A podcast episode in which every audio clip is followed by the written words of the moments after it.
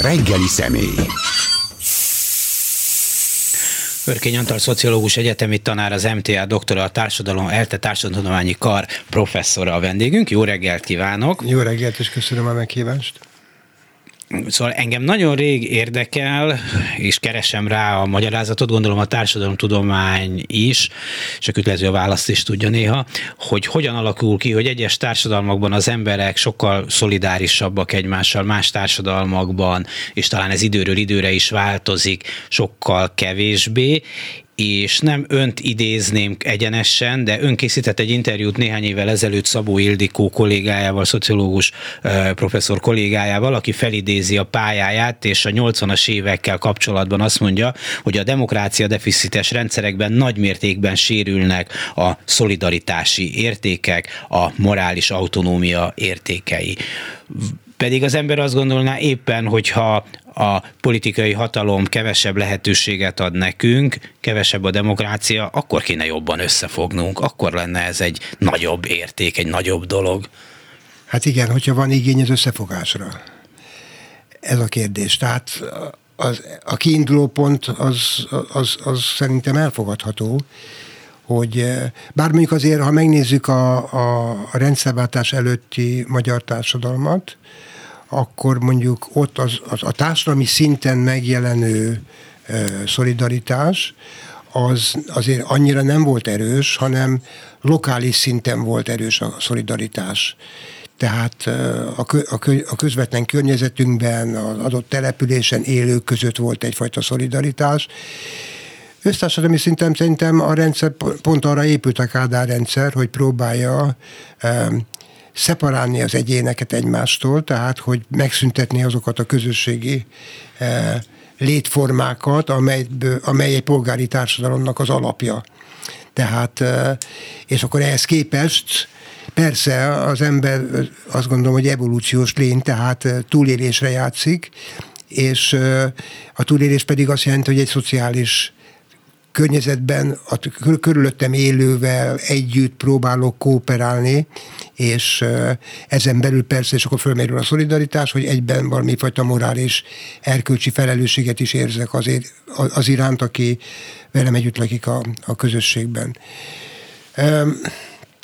Én szerintem a szolidaritás ez egy nagyon fontos eleme a, az emberi létezésnek, a közösségben való létezésnek, de azt hiszem, a probléma tágasabb. Tehát azon belül érdemes persze a szolidaritással is foglalkozni. Szerintem a, a dolog jelenleg hát nagyon nagyon furcsa, ami Magyarországon történik, és akkor tulajdonképpen nagyon visszafogottan fejeztem ki magam. És tulajdonképpen messziről indítanék egy kicsit ebből a szempontból, hogy önmagában az egész világ jelenleg egyfajta krízis helyzetben van. Különben a szolidaritás összefügg a krízissel is, tehát ott, ahol nagyon jelentős a krízis, megnő annak az igénye, hogy a társadalomban az emberek egymás segítsék és egymást támogassák. És azt gondolom, hogy eh, ebben a mai, mai a 21. században, az egész, tehát hogy ez nem egy magyar probléma feltétlenül, hanem az egész világ szembe került nagyon erős, nagyon fontos problémákkal és krízisekkel. Hát ilyen vagy mondjuk a Covid krízis, ilyen, ilyen mondjuk a, az ökológiai válság, ilyen mondjuk az ukrán háború. Ez a három az, amelyik tulajdonképpen, mert csak arra akarok kiukadni, hogy ha a magyar helyzetet akarjuk látni, akkor érdemes szerintem kilépni a provinciális kontextusból, és megnézni, mi történik, hát minimum Európában mondjuk, amely mégis egy hasonló kultúrkörben és hasonló értékrendszerre épülő dolog. És azt kell mondanom, hogy hogy a magyar helyzet szerintem, amikor még a Szabó Ildikóval ezt írtuk, akkor még a magyar helyzetre ez nem volt annyira jellemző. Ma egy nagyon eltérő történet zajlik eh, Magyarországon, mint a Európa vagy a fejlett világ esetében, mert azt gondolom, hogy miközben ez a krízisek, ezek mindig nagyon nagy kihívások az emberiség számára, hát nem kell ezt ragoznom, hogy mi történt az elmúlt évtizedben. Eh, én azt veszem észre, hogy eh, Nyugat-Európában, vagy Európában pontosabban, leszámítom mondjuk Törökországot, vagy Oroszországot, a, a krízis kezelés egy, egy pozitív történet. Hát, hogy jól is ki tudunk belőle jönni. Sőt, az ember olyan, tehát tulajdonképpen azt úgy tűnik, hogy az ember képes kijönni ezekből a krízisekből. Tehát a Covid, ugye vannak külső, externális és internális krízisek. A Covid ezek klasszikus externális, tehát kívülről jövő megfoghatatlan krízis volt.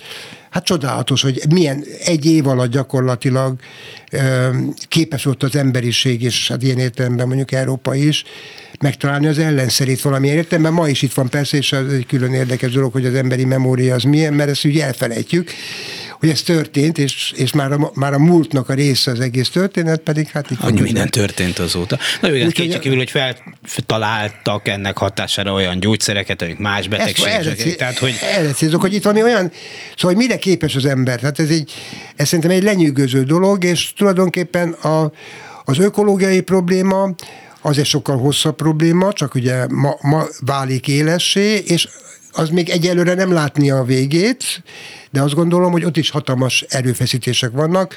És akkor van a harmadik a háború, ami ugye az Európa számára mindenképpen az alapértéket, tehát a biztonság fontosságát, és hogy Európa képes elkerülni a háborút örökre, mert a háború az maga a pokol, és ebből ugye nem látjuk a kiutat jelenleg, vagy aki látja, az szerintem téve, azt szerintem inkább csak hisz benne, mint látja, de ugyanakkor ebben is egy pozitív, tehát pozitív reakció van. Most a magyar helyzet az annyiban különbözik, hogy, hogy, hogy ezeket a kríziseket valahogy nem úgy kezeli, mint Európában. Tehát mert Európában is a politika persze arról szól, hogy a hatalom, és a hatalom, de a hatalomnak mi a célja? Az, hogy egy közösségnek, hát valami, a, a, a politikai közösség ben része, részes emberek számára egy olyan politikai és társadalmi teret teremtsen, amelyben az emberek szabadon tudnak megvalósítani önmagukat, és egyben építeni egy közös társadalmat. És szerintem a politikai vezetők, nyugat, tehát rengeteg probléma van mondjuk például Nyugat-Európában, vagy a környező országokban is, de valahogy ez embercentrikus. Tehát a hatalom úgy akarja a, dönt, ugye a politikának döntéseket kell hozni, tehát és ugye az, az tud dönteni, aki, aki hatalomban van, egy demokráciában ennek megvan a maga rendszere, és aki hatalomra tör, az a hatalmat nem önmagában látja, hanem az, hogy egy társadalmat megpróbáljon, hát valamilyen szempontból mindenki számára megteremteni azt a, azt a szabadságot és, és értékvilágot, és erkölcsi rendet, amelyikben az emberek akarnak élni. Tehát nem akarják az embereket megváltoztatni. Jó, de ez nem azért van, mert ott feltétlenül jobb emberek működnek, vagy nem csak azért. Itt meg kevésbé jobbak, hanem mert olyan a hatalom struktúrája, tehát a fékek és ellensúlyok rendszere, a szabad választások rendszere erre is kényszeríti őket. Tehát nem lehet azt mondani, hogy jó, akkor, vagy biztos lehet, csak súlyos következményei lehetnek, hogyha azt mondjuk jó az oktatás, az kész, az menjen a levesbe, az nem érdekes, az egészségügy legyen minél rosszabb, ne legyen elérhető egyre több embernek, mert akkor ennek a következő várhatóan szabad választáson súlyosára lehet. Ugye ez ilyen egyszerű, látjuk az Egyesült Államok egészség biztosítása körüli vitáról, vitáinól, de hát mégiscsak van egy ilyen, egy ilyen korlát, hogy nem lehet akármit megtenni. Még mondjuk Magyarországon most az, a, az az érzésünk, hogy minél rosszabb az egészségügyben, minél rosszabb az oktatásban, ez nem jár politikai következményekkel, akkor miért nem? Igen, de a magyar helyzet az ugye azért is emlékeztet engem, én nem akarok analógiát hozni, a kerülni mondjuk a, a, a rendszerváltás előtti időszakkal, de az volt a, a, a logikája hasonló, hogy, hogy, hogy időtlen, tehát az, hogy a, hatal, hogy a hatalom, a politika megváltozzon, azt nem látjuk, hogy megváltozik. Tehát egy demokráciában tudjuk, hogy négy évente ott van egy esély, hogy megváltozzon, és Igen. akkor ebben nekem részt kell bennem, hiszen én egy állampolgár vagyok. És most is ugyanezt érezzük, hogy ez a hatalom, ami létrejött, ami hozzá kell tennem, hogy ez, egy, hogy ez mennyire volt szükség, az ember mindig azon gondolkodik, hogy ez, hát a magyarok azok ilyenek. De, de nem mindig ez, voltak nem ilyenek. Egész, Most ez ilyenek, nem egész így van, mert szerintem, ez szerintem nekem ez a mániám, hogy ez egy, ez egy véletlen, ami történt. 2010-ben. 2010-ben úgy alakult a választás véletlenül, hogy kétharmadja lett a nyertes pártnak. Na most ugye ez különbözteti meg az összes többi rendszertől, még a török rendszertől is hozzá kell tennem, ahol az utóbbi választásokon jó, teljes a polarizáció a társadalomban, de hát fe, majdnem fele-fele. Jó, nyert az, az egyik, Erdogán, de, de, de majdnem fele-fele. Az orosz az egy, az egy különleges történet. Tehát az egy, az egy, az egy, ott azt gondolom, hogy a, hogy a, a történelmi múlt és minden nagyon determinálja, hogy ott milyen autoritár rendszer jött létre. Magyarországon ez nem volt determinálva szerintem a múlt által, ez egy véletlen történt így, ezt nem lehet megmagyarázni a véletlen.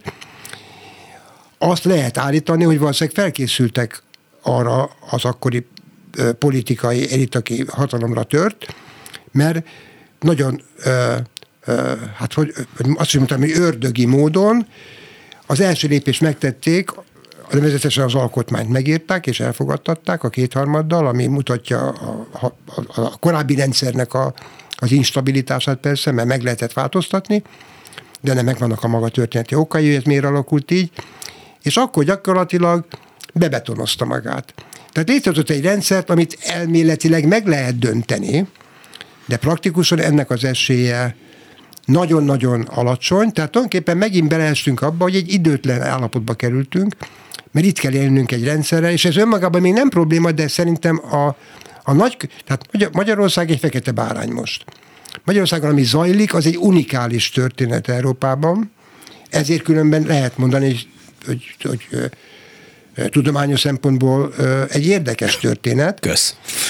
De mint állampolgár, ugye ezt másképp lát, is látja az ember, tehát a tudós egyszerre állampolgár és tudós, és és tulajdonképpen a probléma az, és ezzel el akartam kiukadni, hogy egy olyan rendszer épült föl, amelyben nem csak, hogy polit, hatalomtechnikailag olyan a szisztéma, hogy gyakorlatilag úgy van kitalálva a rendszer, hogy a hatalomban ne, ne lehessen kiesni, hanem az, az is benne van, hogy, hogy az embereket át kell formálni.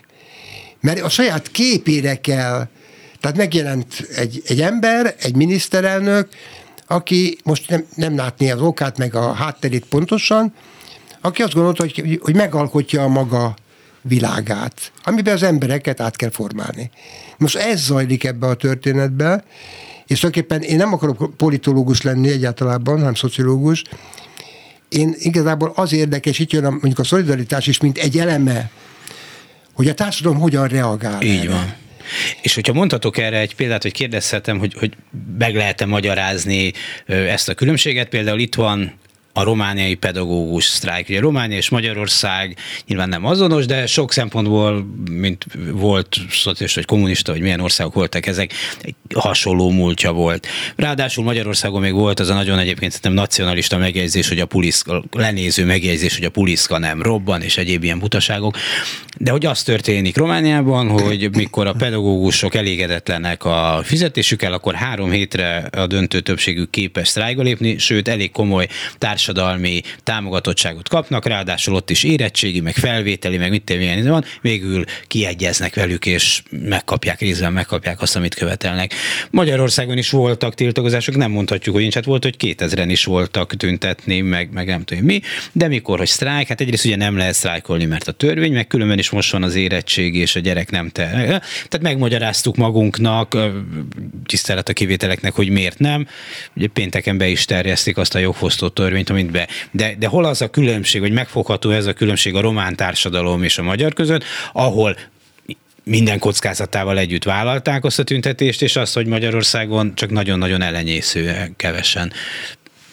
Hát igen, e, a, a különbségnek szerintem a, a, az alapja, az megint visszavezet erre a speciális helyzetre, amiben Magyarország belavírozta magát, vagy úgy alakult, vagy e, be, vagy bevezették Magyarországot egy, egy, egy, egy helyzetbe, mert, mert azért Romániában azt kell látni, meg az összes többi országban, és itt jön ez, a, ez az egyszerű kulcsmozzanat, ez a kétharmad, hogy Romániában a, a, az, em, az, a, a, a, az ember, a polgár azt gondolhatja, hogy ő, hogy ő számára megvannak a lehetőségek egy olyan fajta részvételre, politikai részvételre, amiben az, az emberek a saját politikai érdekeiket és akaratukat kifejezhetik, leg, és mondjuk lehet, hogy mondjuk egy sztrájk vagy egy tüntetés nem vezet eredménye Romániában, de az biztos, hogy jön egy választás, amin választáson akkor én abban azt, azt látom, hogy ott én, amikor le, ö, szavazok egy pártra, akkor egyben megvan az megint csak az a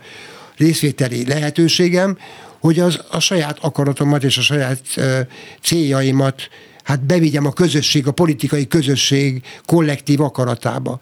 Magyarországon ez a probléma, hogy mivel nem látjuk ennek a politikai participációnak a lehetőség struktúráját, ilyen csúnya szóval fogalmazva, ezért az, ezért az emberek szkeptikusak lesznek. Tehát, hogy ha úgy sincs értelme, akkor miért menjek ki? Hát jó, ennek sok oka van, hogy miért nem mennek tízezrek, százezrek tüntetni, de mondjuk a legnagyobb probléma az, hogy nem látni az eredményét, mert ugye azért van, voltak nagyobb tüntetések Magyarországon, és ezt nem kell lebecsülni, mert azért népességarányosan kell nézni persze, persze a tüntetéseket, tehát mondjuk egy CEU tüntetés, vagy a Igen. internetadó, meg ezek a tüntetések, ott azért 100-200 ezer ember is ügyekben is voltak sokan a És voltak, persze. amikor többen is voltak, tehát azért nem kell teljesen bagatelizálni, de valóban ez egy alapvető kérdés, hogy én szerintem azok a célok, amit ma a pedagógus kar megpróbál elérni, amely tulajdonképpen összefügg azzal a kérdéssel, hogy milyen értéket adunk egy, egy dolognak a társadalomban, tehát hogy az oktatásnak mi az értéke. És nem csak az, hogy nem tudnak megélni a pedagógusok, hanem amit csinálok, az értéktelen. Mert azzá teszi egy politika. És a jó, hogy a politika így gondolja, ez a koncepció. Ő számára a tudás nem érték. Jó, de akkor a társadalomban még mindig meg lehetne Hát ez az, az ellen akarat, azt mondom, hogy hogy, hogy nem, hát, hát csak a gyerekemnek gondolok, hogy az ő jövője, hát ezt mindenki belátja ma a világon és Magyarországon, hogyha gondolkodik, hogy a tudás az alapja a, a jövőnek. És ha a gyerekemnek én egy jövőt akarok, akkor olyan tudást kell kapnia, ami egy közjó, tehát amit, amit a társadalom biztosít minden egyén számára, amely garantálja, hogy valaki képes lesz egy piacképes, innovativitásra nyitott, tudást birtokolni. És ha nem látja, és csak, csak lezárva, csak ha nem látja az ember, a, a, a, tehát ma tüntetni az egy morális kérdés, mert én, ki, tehát azok, akik kimennek, annak mondjuk a morális küldetés tudata erősebb, mint aki nem megy kitüntetni.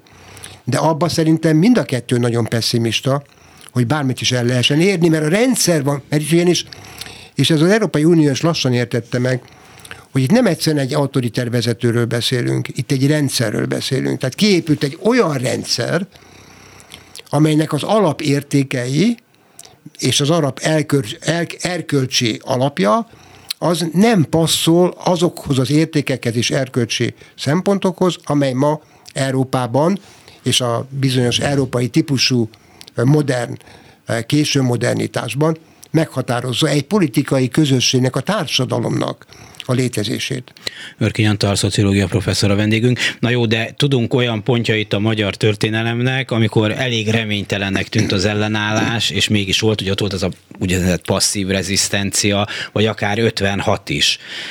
Hát igen, mondjuk azért 56-nál azt látjuk, hogy jó, ott, ott most, van... most nyilván egészen mások, csak arra mondom a, a, a, a példát, hogy vannak, amikor teljesen reménytelennek, vagy nagyon-nagyon kilátástalannak tűnik a, az ellenállás, mégis felhorgad valami az emberekben, hogy ezt így azért nem tűrjük tovább. Lehet, hogy egy passzív rezisztenciával, lehet, hogy egy kirobbanós, nyilván véletlenek sorozata hozta forradalommal, de mégiscsak. Jó, mikor a magyar történelem sajnos ebből ilyen, ilyenből kevés volt, tehát mondjuk 1848, meg igen, nem pár, sok nem volt. Igen. Na, nagyon sok nem és azok volt. saját végeztek túl És az 56-nál is azért azt kell látni, hogy persze, mert azt látták az emberek, hogy meggyengült a politikai felépítmény, a politikai hatalom meggyengült, és tényleg meggyengült. És nem, magyar, nem csak a magyar gyengült meg, hanem ez a szovjet rendszerben ez egy dominó effektus volt, és akkor Legalábbis úgy tűnt. A, a magyar is, meg, meg, mert de meggyengült a magyar azért értemszerűen, és akkor az emberek valamilyen spontán, és itt jön a szolidaritás be például, szóval elindult egy folyamat, amiben az emberek eh, Hát azt én nem mondanám, hogy tudatosan. Tehát én nem mondanám azt, hogy az emberek úgy, ment, 50 úgy mentek az utcára, hogy bennük egy világos kép volt arról, hogy milyen világban is akarnak élni, egy negáció volt, hogy ebben nem akarunk élni, és ez összekötötte az embereket. Na most ráadásul ugye ez is elbukott, tehát ráadásul elég hamar elbukott, Igen. és ne felejtsük el azért, hogy 57. május 1-én a magyar társadalom hát egy óriási tömegben kivonult értetni Kádár Jánost, aki hát ennek az egész történetek végül a főszereplője lett. Tehát azért, tehát én, én ebbe tehát én az a, tehát hogyha már az útfüggőséget keresem, tehát hogy a magyar társadalomban Szóval miben különbözik a magyar társadalom, hogy ez megtörténhetett vele? Szemben mondjuk a környező országokkal. Igen. Mert azért a környező országoknak a peremfeltételei nem nagyon különböztek a magyartól. Hát különböztek, de, de mondjuk, hogyha nagyon nem. geopolitikailag nézem, akkor mégis Közép-Európáról beszéltünk, a maga elmaradottságával, a késő modernitásával, stb. Hogy mi, mi az, ami és én azt gondolom, hogy ezért érdemes, mint szociológus, aki a, ugye az emberekkel akarok foglalkozni, vagy az emberekkel próbálok foglalkozni, hogy, hogy mi a társadalomnak a reakciója, hogyan próbál a társadalom működni és megszerveződni. A dilemma az, hogy, hogy, hogy, hogy, hogy miért van az, hogy a magyar társadalomban hát ezt lehet nevezni passzivitásnak, apátiának, kiábrándulásnak, közönösségnek, mindenféle dolognak lehet, de hogy ezek a szimptomák, és mondjuk a, hát a, a, a Bibo ilyen értelemben szerintem aktuálisabb, mint valaha, hiszen, a, a, hiszen abból indulunk ki, hogy Magyarország, Magyarország is részese azoknak a kríziseknek, amik jelenleg Európát érintette, amit most nem akarok megmagyarázni, mert nem is tudok megmagyarázni, hogy miért, tört, ez miért következett be. Hát a Bíbó is tulajdonképpen az a fantasztikus elemzéseit a, más, a, a, a két világháború közötti európai történésekre, és az, ez a hatalmas kataklizmáról, ami bekövetkezett a második világháború alatt, beleértve a holokausztot. Szóval ő erre próbált találni magyarázatot, és ugye visszatérve arra, hogy mennyire tudatosak az emberek, 56-ban se voltak tudatosak, tehát nem, nem tudták, mi az a demokrácia, vagy mi az, hogy ö, ö, liberális társadalom, amiben akarnának élni egy szabad, egy szabad társadalomba, de azért azért voltak zsigeri ö, ö, reflexeik, hogy mi az, hogy szabadság. És ugye milyen volt az a rendszer, ami komplet totálisan elvette tőlük a szabadságot, sőt félelembe tartotta és rettegésbe.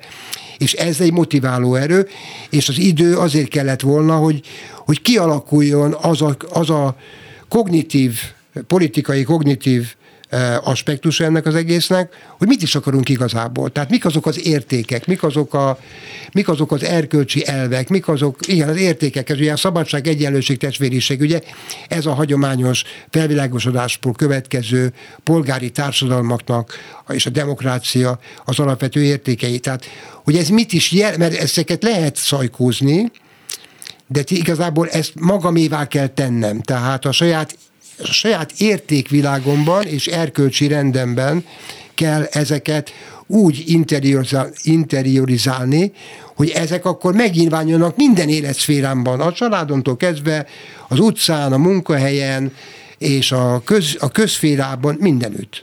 Nem lehet, hogy itt vagyunk bizonyos szempontból egy tévedésben, mikor azt keresünk, hogy miért ilyen alacsony a szolidaritás szintje a magyar társadalomban, és akkor itt sorolunk érveket, miközben lehet, hogy arról van szó, hogy nagyon sok honfitársunknak tetszik, ami most történik.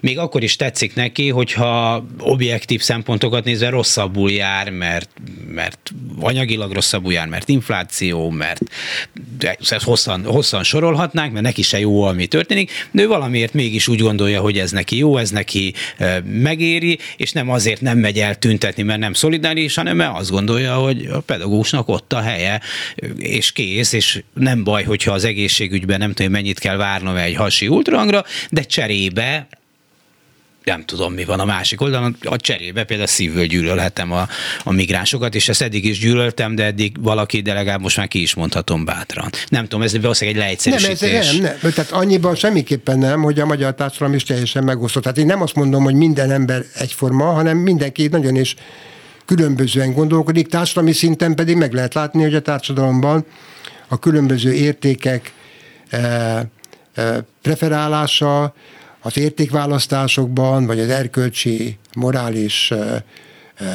habitusban és kiállásban nagyon különbözőek vagyunk. De én azt gondolom azért, hogy Szóval lehet, szóval ez elvezethet egyfajta relativizmushoz. Nem, most nem, nem téged akarlak Csak kritizálni, mert vannak szerintem olyan alapvető értékek, amiben egy társadalomnak mindenképpen egyet kell értenie a 21. században.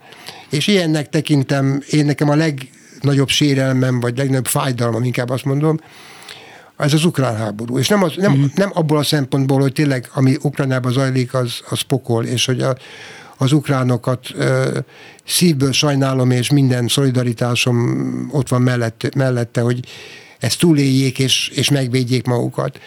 Hanem, hogy, hogy, hogy egy háború esetében, egy, tehát a, a 20. század után, a 21. században, mire utaltam, az, egész Európai Unió története arról szól, hogy Európa többet ne kerüljön ilyen helyzetben, hogy a háború az maga a pokol.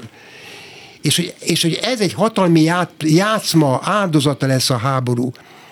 És akkor jön a, a, bé, és a béke szót elvették tőlem. Tehát amikor, és ez most egy magánemberi állítás, nem pedig egy, egy, egy tudományos szakmai állítás, Ugye, de mondjuk lehet, lehet ezt venni, mert tulajdonképpen ennek a hatalomtechnikának lényege, hogy elvesznek szavakat, és átformálnak szavakat. Tehát ilyen volt a polgárszó például. Igen. De ilyen a háború is. És azt mondják, hogy háború és béke. És akkor a békét szajkózzák, de a béke egy kiürült fogalom, és az az érdekessége ennek a történetnek, és ez a probléma, ez, tehát szociológusként ez a nagy dilemmám, hogy ugye lezajl, a politikában azt mondjuk, hogy tétezzük fel, hogy az, a, köz, a köz iránti érdeklődés megvan az emberekben. Tehát, hogy követik azt, hogy mi történik. Mert az is lehet, hogy nem, nem követik, és ez a, az a teljes apátia, tehát az a teljes szétesése a politikai közösségnek. De tételezzük fel, az emberek politikailag mégis úgy érzik, hogy fontos nekik, és felelősségük is van, és meg akarják érteni azt, ami történik a politikában, hiszen ez szabályozza az életüket, és ebbe kell mindenkinek állást foglalnia, különböző formában. De most, amikor a miniszterelnök és a köztársasági elnök e, egymásnak szöges ellentétes állítást tesz, a miniszterelnök folyamatosan, ugye már e, a választások óta ez, ez, ez, ez a fő e, technikája, hogy a hogy a békét ők képviselik, és a háborút pedig mindenki más, aki nem, nem, nem, nem, nem követi a Fidesznek a, és a miniszterelnöknek a, a, a, a, a különböző céljait és elképzeléseit, hogy ezt a, és akkor, és akkor jön, de nem is az érdekes, mert ez, itt érdekes, hogy miért vették el tőlem ezt a szót, hogy azt gondoljam, hogy ez, ez egy tényleg alapvető erkölcsi érték ma a 21. században. Hát éppen De... azért, mert nem mert úgy tűnik, hogy azt minden ember gondolkodás nélkül azt mondja, hogyha megkérdezik tőle, hogy békét akarsz, vagy háborút, persze, hogy Na de nem lehet, akarok. nem lehet úgy békét. Hát igen, és, persze. és, ezt mondta el a Novák Katalin különben, most azt mondja az ellenzék, vagy Anton mondhatja egy ember, hogy hát ez egy politikai leosztás. Leosztotta magának, de, de ez is elfogadhatatlan, hogy a béke szóval ilyen hatalmi hatalom technikává mindent, ami olcsón eladható. De, akkor, mint állampolgár ezen nem gondolkodom el, és azt, ez arra mondom, hogy vannak emberek, akik bizonyos értékeit a, a, a, a jelenlegi rendszernek nem csak, hogy elfogadják, de még akár támogatják is, és fontosnak tartják. De szerintem Hát de ilyen, mondjuk mondhatnám azt a kereszténységet is különben, hogy ez a rendszer magát kereszténynek vallja, hát a legelemibb keresztény értékeket sem tartja be. Szóval ez, ez szerintem ez egy olyan súlyos probléma, hogy, hogy, hogy ennek meg kéne találni a magyarázatát, hogy, hogy miért van az, hogy, hogy, hogy emberek nem gondolják azt, hogy, a, hogy, hogy Magyarországnak az Európai Unióval és a NATO-val együtt tényleg, most ez lehet utána azon vitatkozni, hogy ezek a, a szankciók és a NATO-nak a stratégiája jó-e vagy jó-e, rossz-e, ez egy más kérdés. De az, hogy meg kell védeni nem csak Európát, hanem azt a, azt, azt a világ felfogást, amit Európa képvisel, hogy ezt ez nem, nem, és, nem, és nem látják át az emberek, hogy itt van olyan politikai manipuláció, hazugság. Tehát azt most mondhatom egyszerűen fogalmazva, hogy szemembe hazudnak. És működik a dolog. És működik, és akkor, és akkor van egy Novák, aki nem most, hogy el lehet felejteni ezt a, ezt a sakjátékot, hogy akkor politikai játszában, hogy legyen good guy, bad guy, jó, rossz, rendőr, rossz, ember, rossz ember, de akkor is ott van egy szöveg, amit elmondott, és az a szöveg szerintem korrekt szöveg. Az egy teljesen korrekt szöveg. És akkor azt mondom, hogy én ezzel a szöveggel akarok egyetérteni, nem pedig azzal, amelyik világosan nem ezt mondja. És ugyan abból a forrásból táplálkozik a két szöveg. Hát ez biztos egy részben politikai technika is, de én inkább, hogy a közönség hogyan viszonyul ez. Na de ez a közönség az érdekes. Jó, hogy ő mit gondol erről.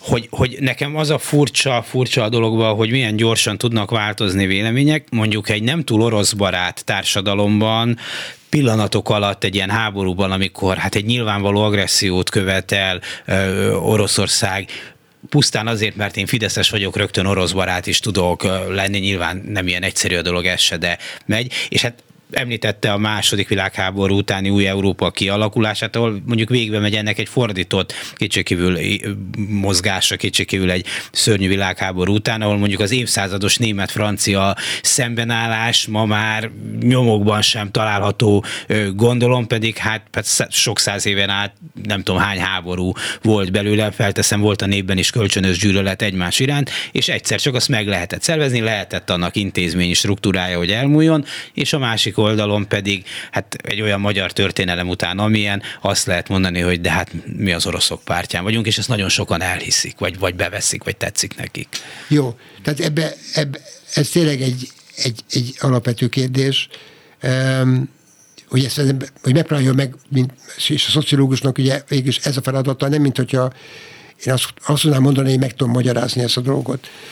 És, és akkor ugye minden dolognak nagyon sokféle oka van, tehát, nem, tehát semmiképpen nem szabad egyetlen okot, és minden, minden bizonyal ebben benne van, amit a Bíbó mondott, hogy demokrácia deficiten ebben, ebben a magyar társadalomban, aminek megvannak a maga történelmi okai, hiszen az egész magyar szabadság és a magyar szuverenitás és a magyar nemzet alkotás folyamatában szükségszerűen a demokrácia, mint érték, az nem kapott hangsúlyt, mert, sok, mert más értékek, ez a fajta a kollektív, a közösség, a nemzet, mint olyan, mint amelyik a, a saját identitásunknak a egyik legfontosabb eleme, hogy ez került előtérben, és a, és a nacionalizmus az pont nem demokratikus ideológia, hiszen a nacionalizmus arról szól, hogy egy nemzetet próbálok építeni, és megtartani, és, épít, és, és, és, és, és maximálisan a saját szuverenitására alapozva az önkifejezésnek a, formájába tenni és egy identitást adni, hogy ez mindenképpen a más csoportokkal szembeni elutasítással jár. Tehát, hogyha tehát ez, ez a különbség a politikai nemzet meg az állam a, és a kultúrnemzet között, hogyha egy kultúra adja meg egy nemzetnek az azonosságát, akkor ott világos, hogy mindenki más, akinek más a kultúrája, az idegen, és attól kezdve én azokkal szemben megkülönböztető leszek, és kizárólagos leszek. Ha a politika adja a nemzettudatot, akkor ott a politikai közösségben bárki ennek tagja lehet, aki megfelel a politikai tagság előírásainak és feltételeinek. Tehát ilyen értelemben ez valóban egy, egy történelmi háttérrel, tehát, és Magyarország soha nem volt ilyen értelemben szuverén, vagy ha volt, akkor nagyon rövid ideig volt szuverén, tehát maga az állampolgári lét, az nem egy olyan dolog, amiben az autonóm egyén meg tudja a saját identitásán keresztül eh, formálni a maga eh, politikai eh, pozícióját és a politikai akaratát ki tudja fejezni. Tehát ez, ez, ez így van, de akkor itt jön be a szolidaritás, hogy ugyanakkor meg, ha gondolkodó ember vagyok, és én szerintem ebből az következik, és, és társadalmi lény vagyok, ami azt jelenti, hogy egy, egy, egy, egy szociális interakcióban és egy közösségben látom az én életemet megszerveződni, akkor ugye reflektálok a másik emberre. Tehát egy másik ember más mond akkor odafigyelek rá, és meghallgatom. És ha elmond valamit, akkor azon gondolkodom. Na most én, az, én azt gondolom, hogy amikor ma Magyarországon mondjuk, uh, mert vannak azok, akik hívők, mondjuk hívjuk úgy, hogy mondjuk Orbán hívők, és hisznek abban, hogy ez a rendszer a legjobb, legjobbik rendszerek egyike a világon, hanem az egyetlen ne, hát ez a legjobb, legjobb, legjobb ne rendszer. Vicceljünk, ez a legjobb. De akkor azért, azért reflektívnek is érdemes lenni, meghallgatni egy másik oldalt, és, és, és vitába szállni bele esetleg, meggyőzni, vagy magamat, átkalibrálni. Tehát erre oda kell kiukadni, hogy ez nem csak, hogy nem lehet a múltra mindent ráépíteni, mert ez ma mi felelősek vagyunk azért, és szerintem azért a, a 1990 óta, mióta mondjuk helyreállt mondjuk a magyar politikai rendszer és, és társadalmi, polgári társadalmi cél elérésének az esélye, attól kezdve ez elvárható, hogy ezt megtanuljuk. Vagy felszabadulunk, és, a szabad, és, és megtudjuk, mi az a, a szabadsággal élni, azt is jelenti, hogy másokra reflektálni, és mások szabadságát is figyelembe venni, tehát, és az én szabadságomnak egyetlen korláta van, hogy mások szabadságát ne korlátozzam. Ezt De meg is lehet hallgatni, és tanulni is lehet tőle. Szóval azt nem azt nem értem, lehet, hogy nem lehet mindent megmagyarázni, hogy mondhatja valaki azt, hogy én Fideszes vagyok, nagyon szeretem a Fideszt, mert nemzeti burzsóáziát teremt, mert gyönyörű stadionokat épít, mert egyre másra nőnek ki a földből a templom, ezek mind nagyon jók, ezek nekem nagyon fontosak, a szegényeket oda lenyomja, ahol vannak, én ezzel is egyetértek, de az iskola legalább legyen normális. Tehát hát igen, például. Miért nem mondja ezt? Vagy, vagy, hogy az, vagy, az, vagy az egészségügy, bocs, hogy két ilyen nagyon feltűnő dolgot mondjak, legyen normális. Egyetértek azzal, hogy ugyanannyi jövedelemadót fizessen, mondjuk az alacsony jövedelmű, meg a magas jövedelmű, mert egyetértek vele. Jó, de, de, de hogy a saját életi körülményeit nehezítő dolgokban sem mondja azt, hogy na hát, na hát, maradjon a rendszer, de azért ez változon, ezt, nem, ezt vagyok kevésbé képes felfogni. De ez teljesen joga, én sem gondolom, tehát nem, nem állunk egymástól messze, és ennek a le, empirikusan a legegyszerűbb illusztrációja az, hogy ugye folynak ezek a különböző témákban a különböző kutatások, egyetlen érték az, amelyben gyakorlatilag semmilyen változás nincsen, tudtommal, mert nagyon magas a támogatottsága, az az Európai Uniós tagság.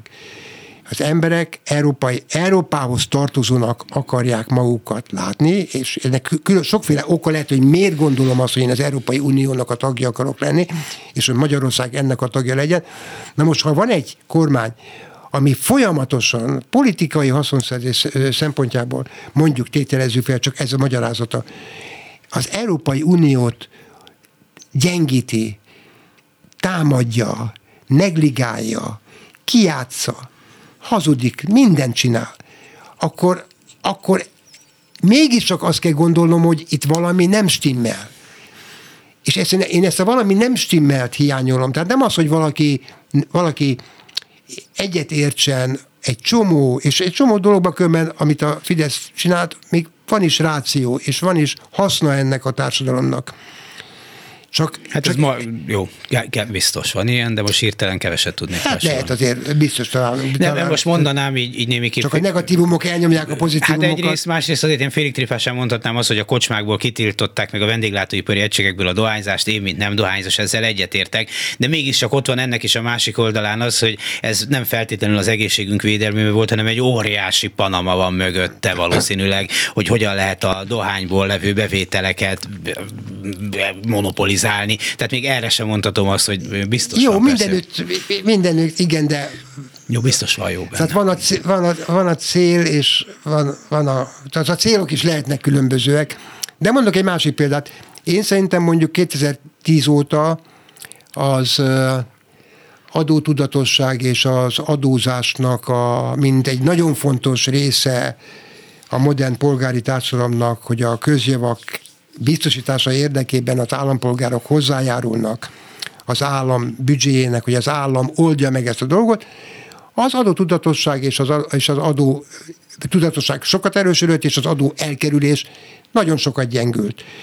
Ez például egy, szerintem egy olyan vívmánya, lehet, hogy ez bekövetkezett volna a Fidesz nélkül is, de valóban Mondjuk 2010 előtt az állampolgárok nem így nézték, és nem, most sem az úgy nézik feltétlenül, hogy ez a közjó miatt van, de betartják a szabályokat, és ezek a szabályok speciál nem rosszak. Tehát, és jól működik az APEC, még akkor is, hogyha közben a korrupció miatt bizonyos szegmenseit mondjuk a, pont a tetejét nézve, akkor esetleg az APEC-nél problémáim vannak, vagy most már NAV-nak hívják. Mindegy. De mondjuk tehát azért például az, csak egy, mondjuk egy pozitívat is, hogy amikor elmegyek a, a, kor, mondjuk a, a kormányablakba, vagy a NAV-val bármilyen feladatom van a NAV-val, én azt látom, hogy nagyon magas szintű professzionalizmus van, és azok az emberekkel úgy bánnak tipikusan, hogy egy nagyon e, szolgáltató jelleggel bírnak, és empatikusan vannak. Tehát ez egy nagyon dráma, ez egy nagyon drámai változás szerintem, tehát korábban a, a, a NAV vagy Apex szó kapcsán engem kifog, kirázott a hideg, most meg a legnagyobb békében Igen, tudom. bár valószínűleg akiknek mondják, hogy lesz itt adó ellenőrzés, vagy eltetszik-e adni Igen, a céget, mondom, hogy azért- az ma is aki kirázódik a hideg által. A csecsemő soha nem teljesen tiszta, úgyhogy, úgyhogy eh, na mindegy, szóval, hogy, hogy én azt, hogy azt gondolom, hogy itt a polgári, tehát a, Jó, de nem azért szeretik azok, akik szeretik a Fidesz, mert most inkább kell adót fizetni, meg nagyobb a kiszámíthatóság. Meglepne, hogyha ez lenne a Fidesz melletti érve azoknak, akik, akik, akik Fidesz Nem, tudatosan vagy tudattalanul mégiscsak elfogadják, hogy az államnak fel, vannak feladatai, amik el kell látni, amihez kellenek erőforrások, az államnak nincsenek erőforrásai önmagában, tehát azt tulajdonképpen a társadalomnak kell összeadnia és részt kell vennie. Tehát nekem a tudatosságnak különböző szintjei lehetnek, eh, tehát az egy más kérdés, hogy ezt tudom, vagy, vagy, vagy, vagy, vagy követem a mintát, de a mintakövetés is fontos szempont különben. Tehát azért a, az, értékek, az értékeket azokat nem, nem, nem megvesszük, az értékeket tanuljuk, mintákból tanuljuk, ami kezdődik a családban, az iskolában, stb. stb. Tehát ez egy tanulási folyamat, és a, a, fő, a fő problémám nekem is az már egy szociológusi állítás, amire olyan nagyon sok idő nincs kifejteni, hogy nem vagyunk polgári társadalom.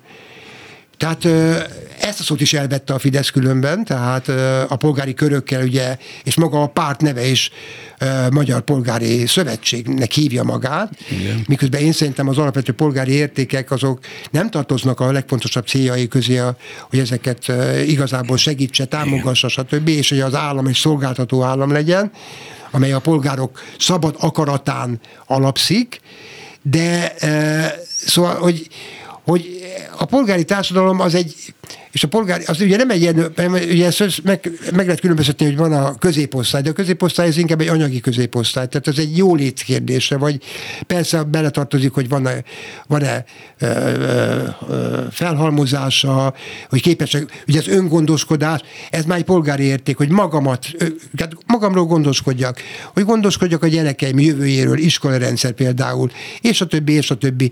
Tehát ezek polgári értékek, és benne vannak a politikai értékek egy polgári társadalomban, a demokrácia fontossága, amely magába foglalja, hogy, egy, hogy a különböző érdekek meg tudnak nyilvánulni, és egyfajta világos, átlátható, logikus folyamatban demokratikus szabályok mentén tudnak a dolgok alakulni.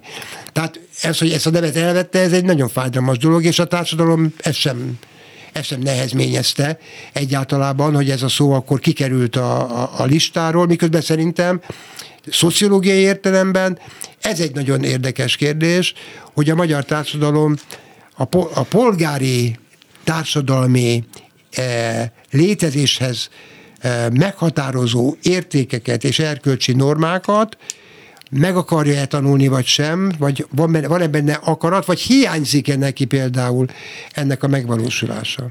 Mondta a polgári erényeket, de hát nagyon sok helyen inkább a, nem tudok rá jobb szó, tehát a feudális értékek, vagy a feudális, nyilván a 21. században vagyunk, meg mind, sok minden nagyon más, meg mégis csak ez egy, ez egy kapitalista társadalom a maga módján, de hogy ilyen, ilyen, ilyen feudális attitűdök jelennek meg sokkal inkább, és ez a hatalmi látványba is, meg a, a cselekvésbe is ez a, amit úgy maguk előtt látnak, hogy az de jó lenne.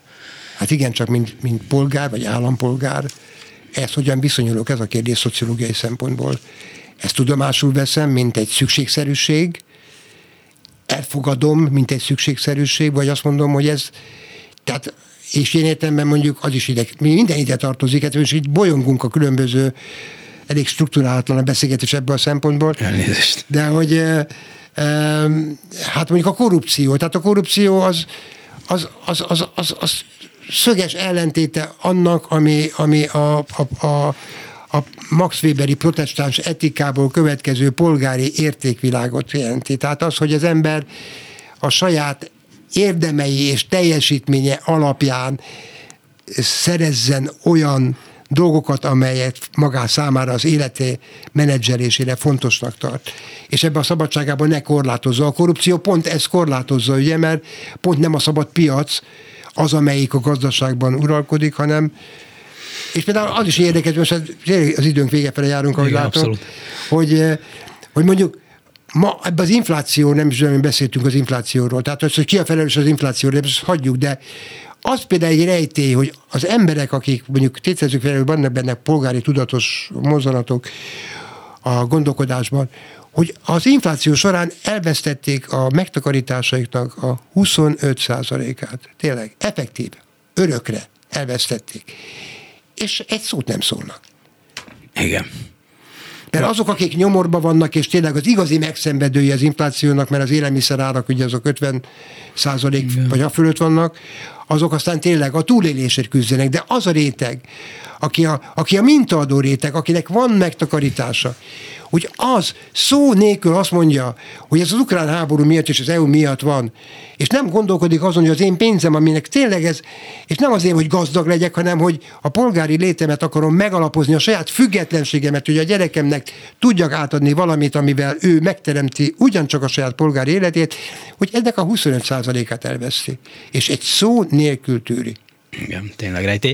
Köszönöm szépen Örkény Antal professzornak, hogy elmondta, csak úgy megjegyzem, hogy közben néhányan azt mondták, hogy ők se az adótudatossággal, se a NAV nagyon frappáns működésével nem osztják feltétlenül az ön eh, nézeteit, és tudnának példákat mondani, hogy mégsem, de hát ez nyilván itt csak egy eh, példa volt. Tehát köszönöm szépen Örkény Antal professzornak, hogy itt volt, önöknek pedig köszönöm szépen az egész reggeli figyelmet. A mai műsor elkészítésében munkatársaim voltak Král Kevin, Kemény Dániel, Simon Erika és ma reggel itt a stúdióban Bencsik Gyula, a szerkesztő Korpás Krisztina, Dési Jánost hallották. A viszont hallásra.